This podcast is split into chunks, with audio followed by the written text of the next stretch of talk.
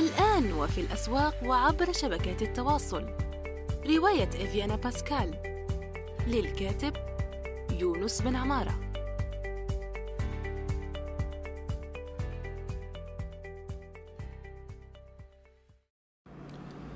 السلام عليكم ورحمة الله وبركاته. في حلقة جديدة من يونس توك سوف نجيب فيها عن سؤال وصلني عبر الإيميل هذه المرة. وهو يقول في نصه السلام عليكم ورحمة الله وبركاته. أخي أنا أجيد اللغة الإنجليزية أفضل من لغتي الأم من ناحية القواعد. أما لغتي فعندي الكثير من الأخطاء. كيف أتعلم قواعد اللغة العربية وأتحدث الفصحى بطلاقة؟ وأيضا هل يجب أن يكون أن أكون متقنا للغة العربية الفصحى لكي أترجم؟ وإذا نعم كيف أحسن من لغتي العربية؟ إذا في هذه الحلقة سوف نجيب عن هذا آه، السؤال. أولا نهنئك على الإجادة للغة الإنجليزية لكن الحكم أنها أفضل من لغة الأم آه، فيها بعض آه، الإشكاليات هنا لأن لأن لأنها تتطلب عدة ليس تشكيكا في الأمر لكن أنك تجيد لغة أخرى أكثر من الأم يعارض ما يذكره الجاحظ في قضية الترجمة وهي أن إذا جدت لغتين فإن أحدهما آه، تكون أقوى من الأخرى. ولهذا معظم الشركات المترجمين ومعظم الذين لديهم مشاريع ترجمة عندما يريدون الترجمة من لغة إلى لغة دوما يعطوك لغتك الأم يعني تترجم إلى لغتك الأم ولا تترجم إلى اللغة الأخرى. لكن هناك بعض الاستثناءات ربما أنت منها. يعني هنا أنا أذكر فقط هذه النقطة للإفادة العامة. نذهب إلى آه، الإجابة عن السؤال وفيه آه، مقاطع. هو كيف أتعلم قواعد اللغة العربية وأتحدث الفصحى بطلاقة؟ وأيضا هل يجب أن أكون متقن للغة العربية الفصحى لكي أترجم؟ هو هل يجب أن أكون؟ نعم يجب أن تكون.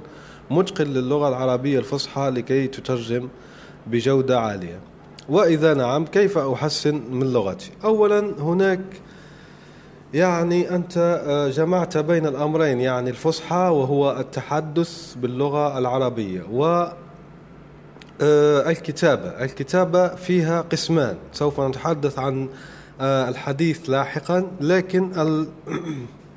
هناك قسمان آه، في قضية قواعد اللغة العربية. القسم الأول هو القواعد النحوية والقسم الثاني هو الإملاء. والإملاء ضروري جدا لعملية الترجمة الحالية. إذا آه، القواعد النحوية لا الإشكالية هنا أن بعض الناس ممكن يعطوك كتب معمقة جدا و آه، توجع الرأس وفيها إشكاليات عظيمة جدا. لماذا فيها إشكاليات؟ لأن النحو العربي فيه إشكالية وهي أنه صعب التعلم. ثانيا حتى لو أتقنته حتى لو كنت نحويا يعني لديك قواعد ممتازة جدا فإن هذا يضعف من كتابتك. ولدعنا هنا نحكي قصة تراثية حقيقية. وقعت لأبي سعيد السرافي وهو السرافي معروف نحوي عتيد جدا في التراث العربي. عندما حضر مرة ل يا إما السرافي وقيل أيوة حضر مرة لا أدري في الحقيقة لست متأكد هل هو أبو سعيد السرافي بالضبط أم أبو علي الفارسي لأن القصة هذه لا أدري لمن تنتمي لكن هما في أصل آه، نحويين ممتازين جدا. المهم حضروا عند أحد المسؤولين الكبار والمسؤولين في الزمن القديم يحتاجون إلى كاتب يكتب بالصيغ آه، الرسمية المعروفة. عندك صيغ تتبعها. آه، إذا أردت نموذج طالع كتاب الصبح الأعشى في صناعة الإنشاء للقلقشندي المصري. فيه صياغات معينة يعني. هو السرافي أو أبو علي الفارسي في القصة هذه نحوي ممتاز جدا ومعروف أنه لكن لم يستطع أن يكتب جملة واحدة في الصياغات الرسمية لرسالة عادية في الأصل. ولهذا تحرج جدا شعر بالحرج يعني وأعطاها لتلميذه. كان تلميذه هو الكاتب. تلميذه هو الكاتب أعطاها إياه ثم اعتذر آه، المسؤول قال له لا مشكلة يعني ويمكن يوجد في النهر ما لا يوجد في البحر. أكيد ما قالوش المثال هذا لأن المثل الحديث لكن بهذا المعنى. هذا يمكن يعطيك صورة أن التعمق في القواعد النحوية قد يضر ولا ينفع. إذا لا نقول نحن اترك القواعد النحوية وكذا لا القواعد النحوية لديك عنصران لكي تتقنهما. أولا المطالعة ثم المطالعة ثم المطالعة. هناك للأسف الشديد بعض الناس يعني أجد في آه، المجموعات آه، والمجموعات والمواقع الخاصة بالترجمة وما إلى ذلك. يقولون نريد أن نتقن الترجمة دون مطالعة وأن نجد مشاريع ترجمة دون ديدلاين يعني دون موعد نهائي. مش موجود هذا. مستحيل. هذا عنقاء مغرب كما يقالون أو مغرب يعني شيء مستحيل هذا. إذا عليك بالمطالعة ثم المطالعة ثم المطالعة. إذا ماذا نقرأ يعني في المطالعة؟ كل ما يعجبك. لا أحدد هنا المطالعة كيف تطالع وكذا. بعض الناس ينصحون باللطفي المنفلوطي وبالكاتب الرافعي وغيرهم من الذين يكتبون عربية ممتاز جدا. نعم أنصح بهم. يعني الرافعي عنده مثلا كتاب ممتاز جدا وحي القلم ثلاثة أجزاء رائع لدرجة ممتازة. والمنفلوطي معروف بروايته المترجمة بطريقة إبداعية ممتازة جدا. إذا هم محقين هنا. عند, عند أنت يعني عندما تجد وقت للقراءة فاقرأ. وعندما أقول تجد وقت يعني يجب أن نشدد في هذه النقطة وأن نعيدها مرارا وتكرارا. المطالعة ضرورة جزء ضروري من آه، عدة المترجم المحترف. يعني ما في مطالعة ما في احتراف.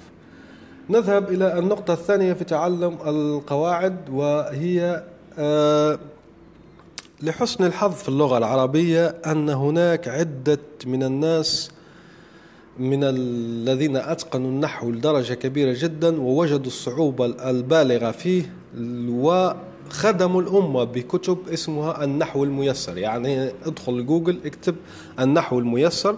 هناك طرق ونماذج عديدة جدا آه، في النحو آه، الميسر.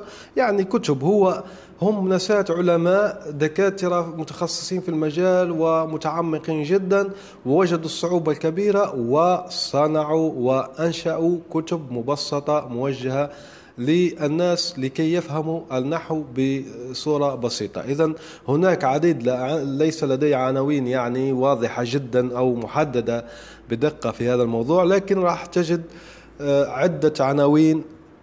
المهم أنت يعني تبحث في هذا آه، المجال في النحو الميسر اللغة العربية الميسرة تبسيط آه، قواعد النحو وما إلى ذلك. النقطة الثالثة وهي مفيدة جدا مع أني قلت نقطتين لكن خطرت الآن لي نقطة وهي آه، الدراسة أو عفوا المنهج الدراسي للسنوات الأولى من الدراسة. يعني هناك عدة مبادرات حكومية وتطوعية عامة فيها يعني دراسة النحو في اليوتيوب. تجدها في اليوتيوب تدخل اليوتيوب يعني مثلا قواعد النحو للإعدادي. قواعد النحو لا تخجل يعني عاد. عاود أرجع أقرأ في الإعدادي لكن الآن لديك تكنولوجيا. قبل يعني عندما تريد أن تقرأ ماذا يدرسه الإعداديين عندك فقط الكتاب وإشكاليات ولا تجد المدرس الذي يشرحك. الآن لا لديك اليوتيوب. تدخل إلى اليوتيوب و تدرس مجددا ما درسناه في الإعدادي هي مفيدة جدا خاصة أن بعض الفيديوهات مصنوعة ونحييهم هنا بدرجة عالية جدا. يخطر في بالي الآن آه، مبادرة نفهم التي تقدم عدة آه، فيديوهات في التعليم والمذاكرة. بارك الله فيهم وفي جهودهم. نشكرهم جدا هنا وغيرهم من الذين يتعبون ويرفعون الفيديوهات التعليمية للغة العربية الفصحى. إذا ذكرنا الآن ثلاثة نقاط لتعلم قواعد اللغة العربية. نذهب الآن إلى الإملاء. الإملاء والذي يشكل مشكلة كبيرة جدا عند بعض المترجمين لأن قلنا قواعد وإملاء ونحن هناك كامل نتحدث في الكتابة لم نتحدث في الفصحى بعد يعني التحدث بالفصحى التكلم بالفصحى. لكن نتحدث عن الكتابة. قواعد الإملاء هناك رابط معين هناك عدة قواعد. يعني الإملاء يمكنك في ظرف عشرة أيام أن تتقنه إتقان ممتاز جدا احترافي. هو في الحقيقة الإملاء يعني الإملاء عامة. عندما نريد أن نتقن الإملاء ككل ككل يعني نحصل على الدكتوراه. شهادة الدكتوراه في الإملاء العربي؟ لا. لا نريد هذا. لكن ما الذي تحتاجه في الترجمة في الإملاء يمكن إتقانه في ظرف عشر أيام بشكل تام كامل. لماذا؟ لأن قواعده ليست لا نهائية. قواعده يمكن عنده يمكن يعني أنت تحتاج إلى قواعد الهمزات. ليست كل الهمزات ثانية. يعني أهم الهمزات همزة الوصل همزة القطع. وكيف تكتب مثلا كلمة آه، ابن داخل آه، آه، الجملة أو خارجها؟ وما إلى ذلك. هنا أيضا فيديوهات اليوتيوب مفيدة جدا جدا في هذا الموضوع وأيضا سوف أضع لك رابطا في التدوينة فيه عبارة عن تجميع لقواعد الإملاء سوف تفيدك جدا. أيضا هنا ننصح بمتابعة بعض آه، عاشقي اللغة العربية. مثلا هناك آه، آه، موقع اكتب صح مفيد جدا يعني تتابعه وتقرأ هذه صح وهذه غلط. وهناك أيضا مجموعة صفحة الفيسبوك الممتازة كبسولات لغوية. وهناك فؤاد مواسي وهو آه، كاتب فلسطيني وخبير لغوي في اللغة العربية والعبرية أيضا آه، فلسطيني. تتابعه يعني وهذه النماذج تتابع يعني الناس الذين عفوا الذين لديهم عشق كبير للغة العربية. كل مرة بين الفينة والأخرى ينشرون شيء مفيد تلتقطه في دماغك ومن ثم يترسخ ومن ثم تطبقه في الأعمال الترجمية أو الكتابة العادية التي ستكتبها في وقت لاحق.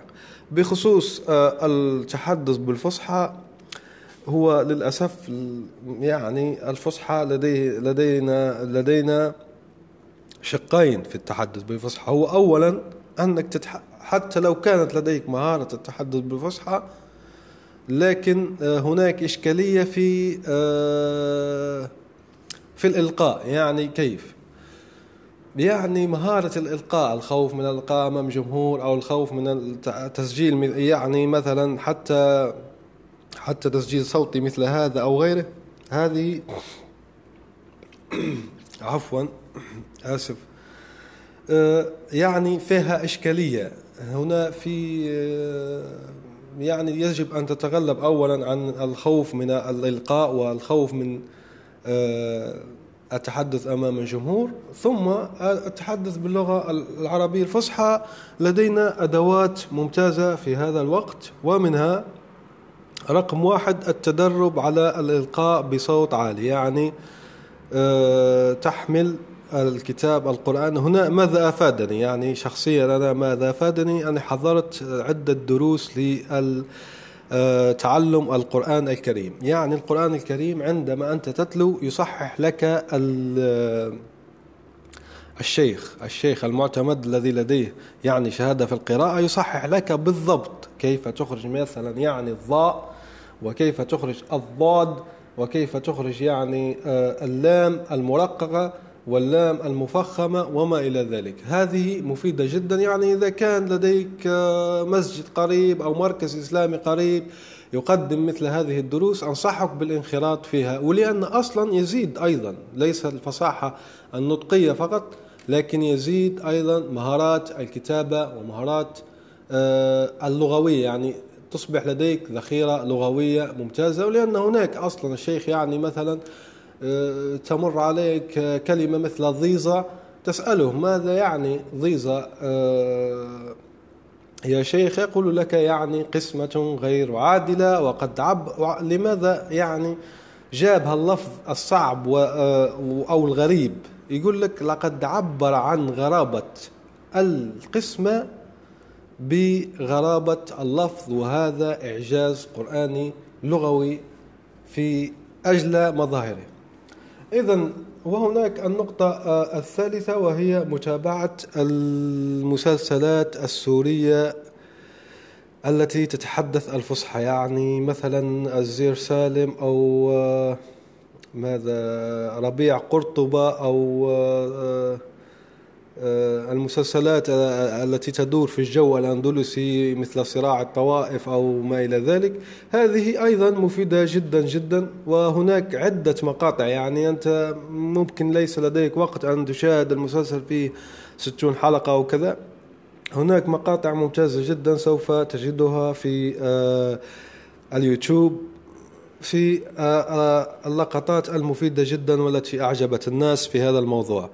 هناك أيضا الإلقاء كما قلنا هناك إلقاء القرآني آه، تنخرط في دروس آه، دينية وهناك أيضا الإلقاء الشعري. يعني الإلقاء الشعري سواء تسمعه وهناك عدة يعني مثلا قصيدة مالك ابن الريب يرثي نفسه ممتازة جدا حققت مليون مشاهدة في وهذا غريب يعني لأنها هي أصلا لديها كلمات صعبة جدا وتعتبر عندي شخصيا آه، تدريب ممتاز على هذا الموضوع. وغيرها. يعني مثلا آه، لامية الطغراء لامية العجم. ممتازة جدا. وهناك نونية ابن الوردي أو نونية آه، آه، لامية ابن الوردي وغير ذلك. يعني تعتمد على الإلقاء و يعني تسمع ثم تحاول أن تنطق بعد ذلك.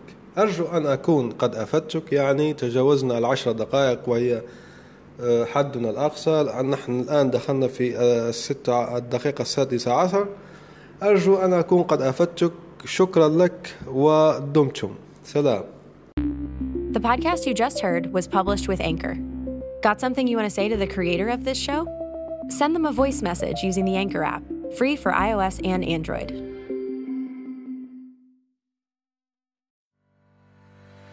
الآن وفي الأسواق وعبر شبكات التواصل رواية إفيانا باسكال للكاتب يونس بن عمارة.